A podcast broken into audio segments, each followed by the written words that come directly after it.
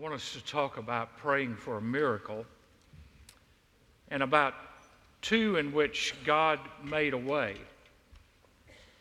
One did not handle it properly, and the other one was warned about how they should handle it. One is in the Old Testament, the other one's in the New Testament.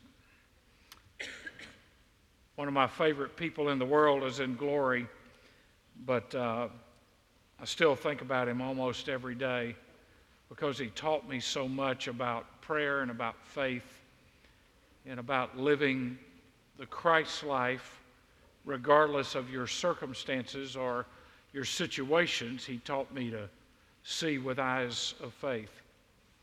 And this is what he said Ron Dunn said, There's nothing wrong with you that a miracle wouldn't cure. Nothing wrong with you that a miracle wouldn't cure. Now, I, want to add to that that the greatest thing that is wrong with you is a sinful, depraved heart that cannot be fixed by anything other than the blood of Jesus. And the greatest miracle is when Jesus saves a person and takes them from death to life. When Jesus gives us undeserved salvation something we cannot merit, work for, earn, or be baptized or join a church to get. I mean, it, it's only through Christ that we get salvation. And that's the greatest miracle of the blood of Jesus, which is the cure for our sin. That's good news. Somebody that's saved ought to say hallelujah. The hardest part of praying for a miracle in our lives, and and all of us have those moments when we just really need God to step in. I mean, we are desperate and we really need God to step in. I've had those moments in my life. We've had them in our family. We have them. You have them. None of us are immune or exempt from situation and from crisis that stretch us and stretch our faith and play on our fears have a friend who sent me a text this morning, sends me a text almost every morning. And uh, he's a head football coach at uh, Liberty University. And he said, Do not stand in fear today, but stand in faith. Because faith is what overcomes. I always like getting those kind of messages. Because, you know, the devil doesn't want anybody to hear truth and he always plays around the edges and he doesn't fight fair. And so I want to talk to you very honestly, pastor to people, about miracles. 30 years almost of pastoring this church, I've, I've seen a lot of miracles. And I've seen a lot of things we prayed for that God didn't see fit to do the way we wanted to do it. I can just scan this room right now and I could stop and give you 25 or 30 stories. Some that were supernatural interventions of God that nobody could believe happened, and some that took us as a church, as families, through deep sorrow and hurt and pain. And even doubting if God cared or if He heard or if we'd prayed hard enough or if, or if we had enough faith. The issue is not does God see or hear or know or care. The issue is do we trust God whatever the answer is? The, the issue becomes can I get to the point of praying? Not my will be done, but yours. Can I get to the point of praying, Your kingdom come, Your will be done? In Ron's book on prayer, he said, God did not answer the two biggest prayers of my life. I wanted those more than all the other answers put together. And I would gladly have forfeited them all for those two. I was surprised, bewildered, and hurt. I was surprised because I knew God would answer them. He had given Kay and me a promise. We had a word from God. And we had done everything we were supposed to do. We believed, prayed in faith, confessed, claimed, pleaded the blood, rebuked the devil, thanked God in advance for the answers. We even fasted. God had answered plenty of prayers like that before. I know about those two prayers that Ron prayed, and I prayed some of those with him and for him. The godliest man I ever knew was ever around. And yet, God didn't answer his prayers the way he wanted them to. But he was still sovereign. He was still sovereign. You see, God sees the beginning and the end. We just see the here and now. We pray for a miracle, for God to fix something, for God to heal someone, for God to change circumstances. And listen, prayer is an acknowledgement of our helplessness. It is not to go and be on God's advisory board or to try to arm twist him into doing what we want him to do. It is getting on the same page with a loving Heavenly Father who allowed his Son to die so that you and I could have life. That's a pretty big deal. And sometimes we forget that when we pray. You know, I, have had people say, and you've had people say, Where was God when this happened? He was in the same place he was when his son was being crucified for our sins. He was on a throne high and lifted up. And he gave his son willingly, and the son gave his life willingly so that we could have life and have it more abundantly. You realize that if God hadn't done that, that you and I wouldn't be saved and we would be without hope today. We would have no hope. We would have no reason to pray. So I want us to look at a prayer, a pivotal prayer in the life of Hezekiah, 2 Kings uh, chapter 20. Hezekiah is one of those uh, kings of revival and reform. I think you could really say the revival under Hezekiah was more of a reformation. Uh, he restored true worship. He eliminated idols, tore down high places that had been built to the Baals and poles of Asherah, and he reignited the, the institution of the Passover. He kept God's commands. In fact, in chapter 18, it says he trusted in the Lord God of Israel. But the nation was in trouble. The Assyrians were on the border. They were at the walls. They were ready to attack and run over the nation, and Hezekiah didn't have an heir. There was no one to take his place on the throne. Chapter 20 and verse 1 In those days, Hezekiah became mortally ill, and Isaiah the prophet, the son of Amoz, came to him and said to him, Thus says the Lord, set your house in order, for you shall die and not live. Then he turned his face to the wall and prayed to the Lord, saying, Remember now, O Lord, I beseech you, how I have walked before you in truth and with a whole heart, and have done what is good in your sight. And Hezekiah wept bitterly. Before Isaiah had gone out of the middle court, the word of the Lord came to him, saying, Return and say to Hezekiah, the leader of my people, Thus says the Lord, the God of your father David, I have heard your prayer, I have seen your tears. Behold, I will heal you. On the third day you shall go up to the house of the Lord.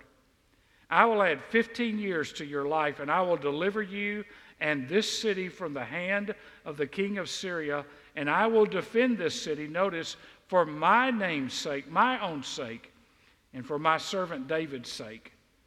And then Isaiah said, Take a cake of figs, and he took and laid it on the boil, and he recovered.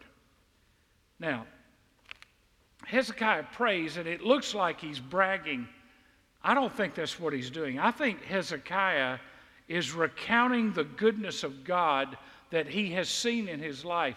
He, he's pleased the Lord, he's obeyed God, and he's watching over his life in this crisis moment. And he says, You know, God's been good to me.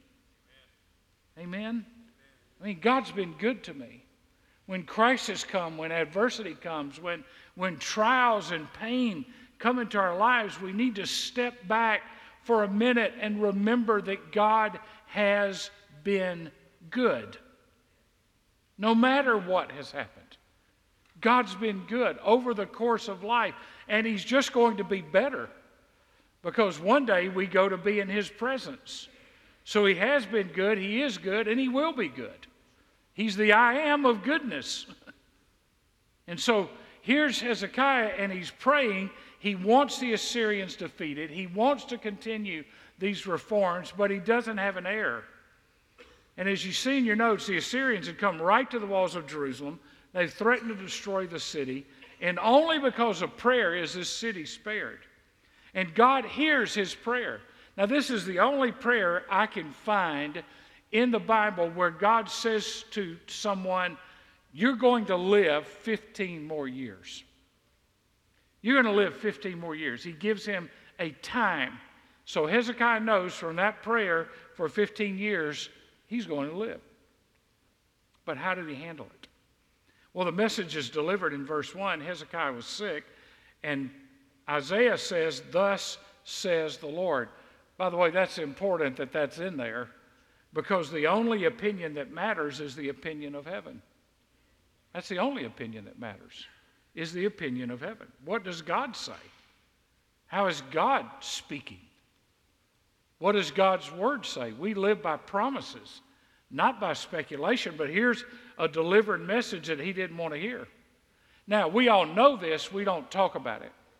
It is appointed unto man once to die, and after that, the judgment. Uh, we don't talk about that. When when we're children and when we're teenagers, we we live idealistically and we we think we're bulletproof and nothing's ever going to happen to us. The older we get, we start having friends in heaven and family members in heaven. And we realize that that cemetery is not just stone markers, it's people. And it's somebody's dad, somebody's mom, somebody's brother or sister, somebody's grandparents, somebody's aunt or uncle. It's people. Why? Because it's appointed unto man once to die. Listen, can I tell you, if you're not ready to die, you're not ready to live. If you're not ready to know that one day that you're going to meet your maker, you're not really ready to live in the fullness of what God has for you and live in the power of what God had for you. Jesus came to this earth knowing he was going to die for our sins. And he lived in fullness and he lived in joy and he did everything he was supposed to do while he was here on earth. God had spoken. Hezekiah is not questioning God's authority, he is weeping and asking for grace. The reality of the moment has hit him. Now, I, I have to say, you know, back last year when I got a diagnosis that I had cancer, the reality of that moment hit me. I mean, I sat there in the doctor's office and I listened and I heard it, but I wasn't sure I'd heard it. And I went out to the car and I just sat, and Terry and I sat in the car and I lost it. I just lost it. Now, I've stood by the beds of people with cancer. I've stood in funerals with people that died of cancer. I've stood with people that have been healed of cancer, but now it was me. And it's one thing to be theoretical about it, it's another thing when it's you. Two things. And we need to understand this. We are all in the land of the dying on our way to the land of the living. We're all in the land of the dying on our way to the land of the living. We're not in the land of the living on our way to the land of the dying. As believers, we're in the land of the dying on our way to the land of the living. And so, how are you living in light of the fact that you're dying? Are you ready? We have no promise of tomorrow. We have no promise of the next heartbeat. We have no promise of anything. The scripture says, don't boast about tomorrow. Today's got enough problems for itself. So, is your house in order? Do you, have you done simple things? Like, do you have a will? Do you have power of attorney? Have you taken care of your finances? Have you taken care to see that your family is taken care of? And this is not something you wait to do until you're just about to die. Do it now. Take care of it now. You know, I, I had a cancer policy that I bought 10 years ago, and it has significantly helped us in this time. But you know it's harder to sell than a life insurance policy? You know why? Number one answer of people is if I buy a cancer policy, that means I'm going to get cancer. Now, first of all, that's not the thinking of an intelligent person. That's thinking if I don't buy it, that, that's like thinking if I don't say anything about dying, I'll never die. You're going to die. I'm going to die. You're going to die. We're all going to die. Or Jesus is going to come back. Now, I'd vote for that. I'd vote for Jesus just to come back. Then somebody else got to worry about church debt besides me. Uh, I mean, I'd vote for him to come back.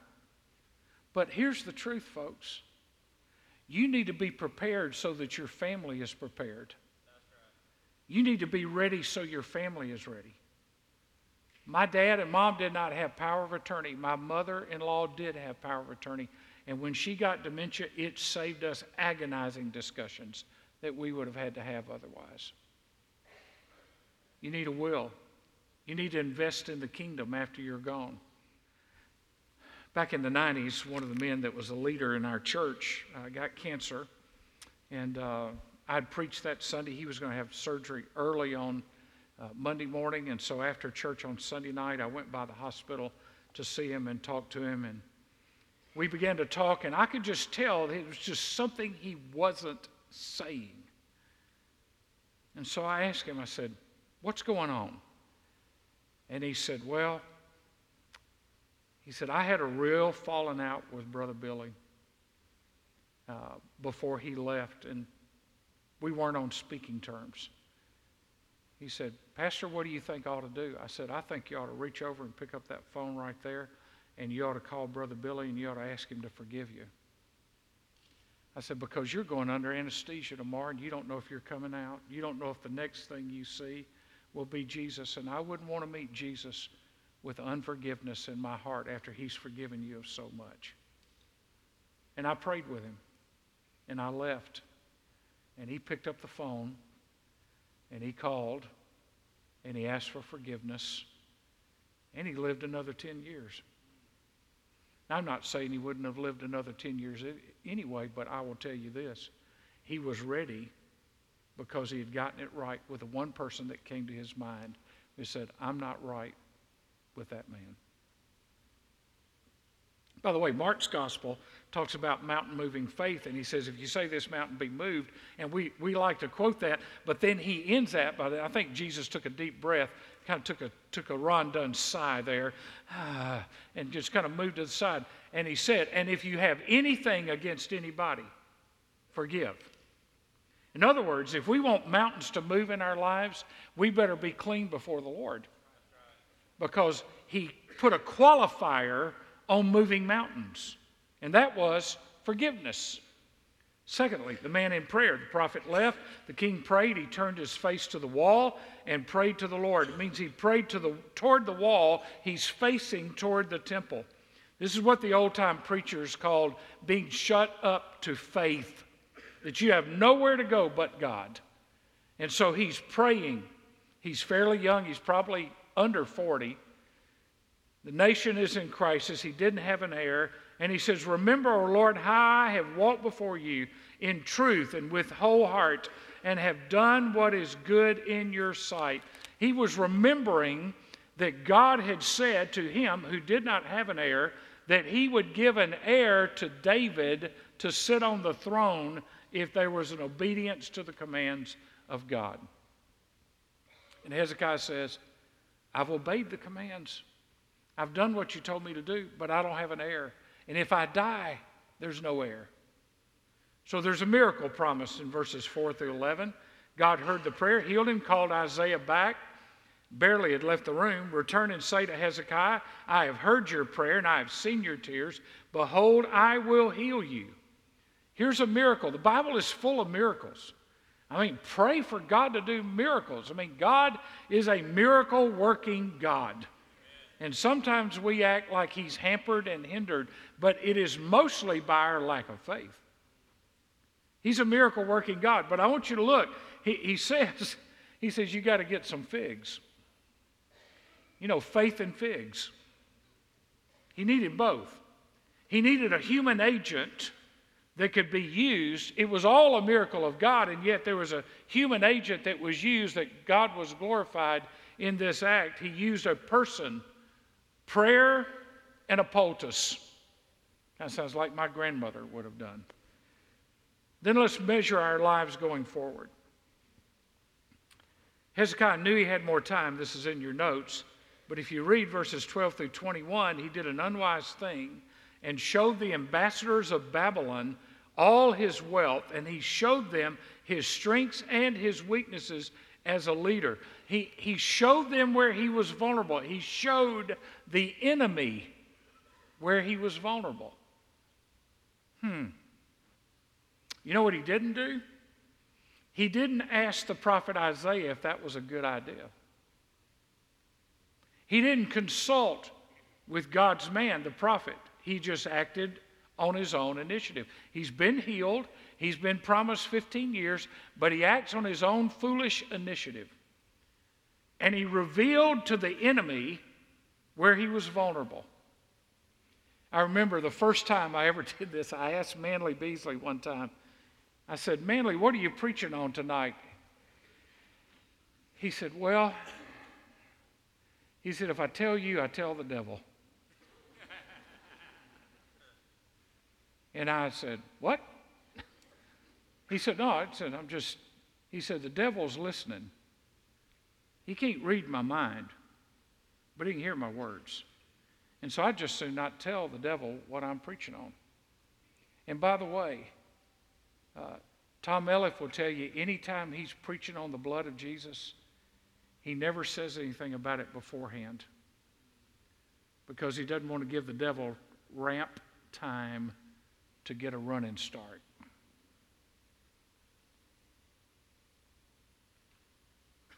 That's pretty arrogant, isn't it?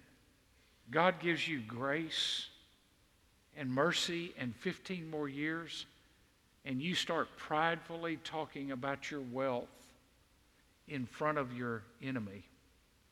By the way, pride was his problem. Warren Wiersbe said, Pride makes us rob God of the glory that belongs to Him alone. Pride gives us a feeling of false security, and this leads us into sin and defeat.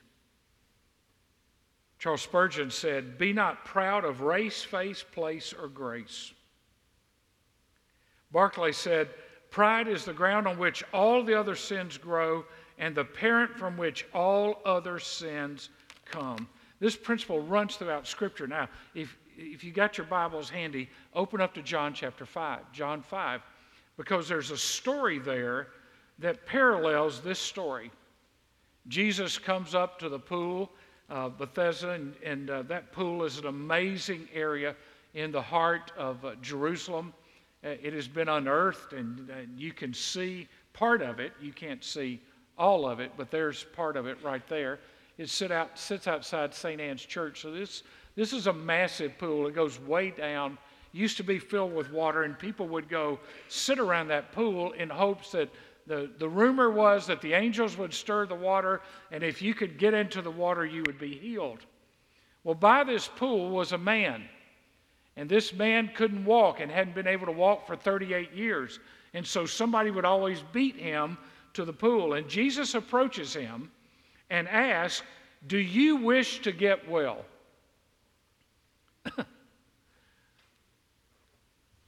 that sounds like a really dumb question, doesn't it? Do you wish to get well? That's like if you walk up to somebody and their arm's in a sling, and you say, You break your arm? No, I just got them to put this on because it just looks good and I like people to sign things. You break your leg? No, I just like to wear a cast. It's not a dumb question because Jesus is asking him about desire. Do you really want to get well? He said, Get up, pick up your pallet, and walk. And immediately the man became well and picked up his pallet and began to walk. He had no power to walk, now he's walking. I mean, atrophied muscles and legs, immediately he's got the strength to get up and walk. Do you want to get well? Get up and walk. Now, you and I know, I mean, you, you, you've been around the block a few times. There are some people that just like being sick. Amen? I mean, because that's all they talk about. You know, it's a beautiful day. I'm feeling so bad. And then they want to talk. If, you, if you've got pneumonia, they've got double pneumonia. If you've got a sinus headache, they got a migraine headache. I mean, because they cannot stand the thought of somebody being sicker than them. And so they're always sick, and they're always talking about how sick they are. And quite honestly, we all get sick of hearing how sick they are. Because the confession of the believer is not our sickness, it is our Savior who is sufficient for the day. What day? Any day. Every day. He's sufficient. He's for grace when we're healthy, and grace when we're sick, and grace when we're dying. He's got sufficient grace for all of it. But some people, I mean, they just enjoy it. They try to top their problem. They, hey, take a step of faith. Let me give you three things. First of all, abandon your excuses. Abandon your excuses. I can't get to the pool, no one will help me. Quit making excuses. I, I mean, there are some Christians at their funeral, you just want to sing, Somebody done somebody wrong song. Because it's always about what somebody did to them. Somebody, you know, folks, toughen up, Buttercup. I mean, somebody's done something wrong to everybody in this room, and most of them you'll never hear about. You'll never hear about. You know why? Because they abandon their excuses, which means they go to God with it. They go to God with. Before you talk to anybody else about you can't get to the pool, you better have talked to God. Because the question you ought to be asked, well, I just can't get it. Have, how much have you talked to God about it? Remember what Bill Ellis said in the prayer conference? If you're not praying about it, why are you asking us to pray about it? You're not praying about it yourself. Why are you asking us to pray about it? If it doesn't mean enough to you to pray, why are you asking everybody else to pray? Starts with us. Abandon your excuses. Secondly, attempt the impossible. Get up and walk. Get up and walk. Now, if you've been to Israel with us, and we'll go again in 2020, if you've been to Israel with us, then you know that Jesus didn't say, now here, now here, let me just let me just help you. Just you, let, let me just pull you up. Don't try to do just let me just pull you up, pull you up. Okay, let me pull you up. Uh, Peter, John, get over here and help me over here. We're going to carry him to the pool. You okay? I'll pick him up under his shoulders. You pick him up at, at the waist, and you carry his feet, and we're going to get him over here to the. And we're to get him over. Okay, one, two, three. We're going to throw him in the pool. It's deep in. It's okay. One, two, three. We're going to put him in the pool, splash him down in the pool, and he'll be well. No, Jesus made the pool unnecessary. He didn't have to go to the pool to start walking, he just had to get up and do what God told him to do. By the way, that might have been the original place where standing on the promises of Christ my King took place. He got up and he walked. The commands of God are the promises of God. But now, if you read on in that text, you will notice something that Jesus does to this man that has had a miracle after 38 years. Avoid pride. That's the third one because Jesus goes to him. And afterward, Jesus found him in the temple and said to him, Behold, you have become well. Do not sin any more so that nothing worse happens to you. You see, he was commanded to walk, he got power to do that. He's now commanded to not sin, and he's got power to do that. We don't know what the sin is. Could have been a specific sin, but he's commanded not to sin, and with the command comes the power because it's built on the promises of God. So that nothing worse could happen to you. Man. I mean, what's worse than being crippled for 38 years?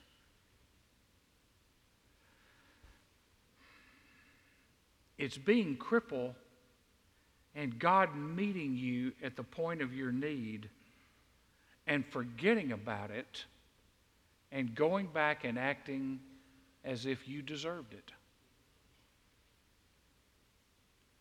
It's having God answer a prayer. It's making promises to God. God, if you'll do this, if you'll do this, if you'll do this, I'll do that. It's making promises to God and then not fulfilling those promises. It's God delivering you and then going back to the very sin that He delivered you from. It is abusing the grace of God. That's what's worse than being crippled for 38 years. And you know, we all do it. Here's a warning, though, that we shouldn't do it. I mean, we all do it.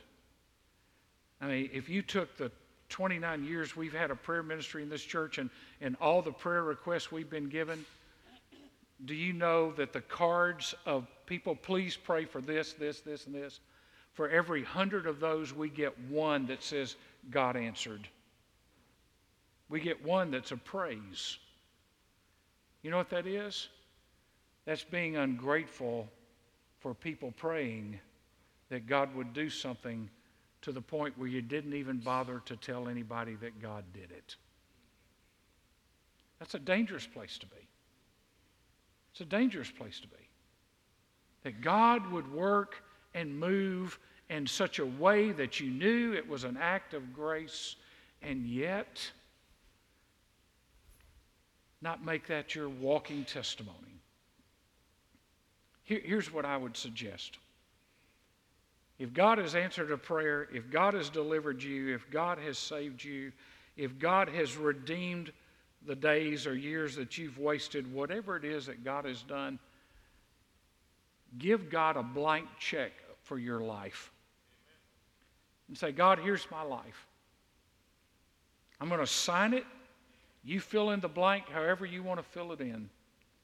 I want to use my time, my energy, my money, my health, my sickness, whatever it is, I want to use it to glorify your name.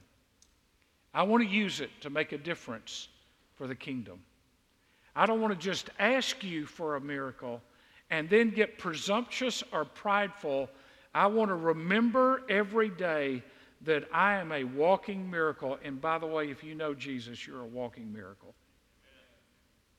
And I want to live every day in light of the grace and the goodness of God. Would you stand with heads bowed and eyes closed? Some of you here today need to trust Jesus as your personal Lord and Savior. You need to give your heart to Him. You need to confess your need of Him, confess your sin. And I want to invite you, even now, before we start playing any music, I want to invite you to step out from where you are and come down and find one of these men at the front and say, I need to trust Christ today. But some of you may be, maybe, man, God did something in the past and you were so grateful for it in the moment. But as time has gone by, memory has faded, and your intensity has faded, and maybe you've left your first love. Maybe you promised God you were going to do some things, and you've not carried them out. I don't know what it is. But there's a warning in Hezekiah's life, and there's a warning in this lame man's life that when God does something, make sure you're giving yourself fully to Jesus. He did not do that flippantly, nor should we react flippantly to what he does on our behalf. So as they sing, you step out and you come right now.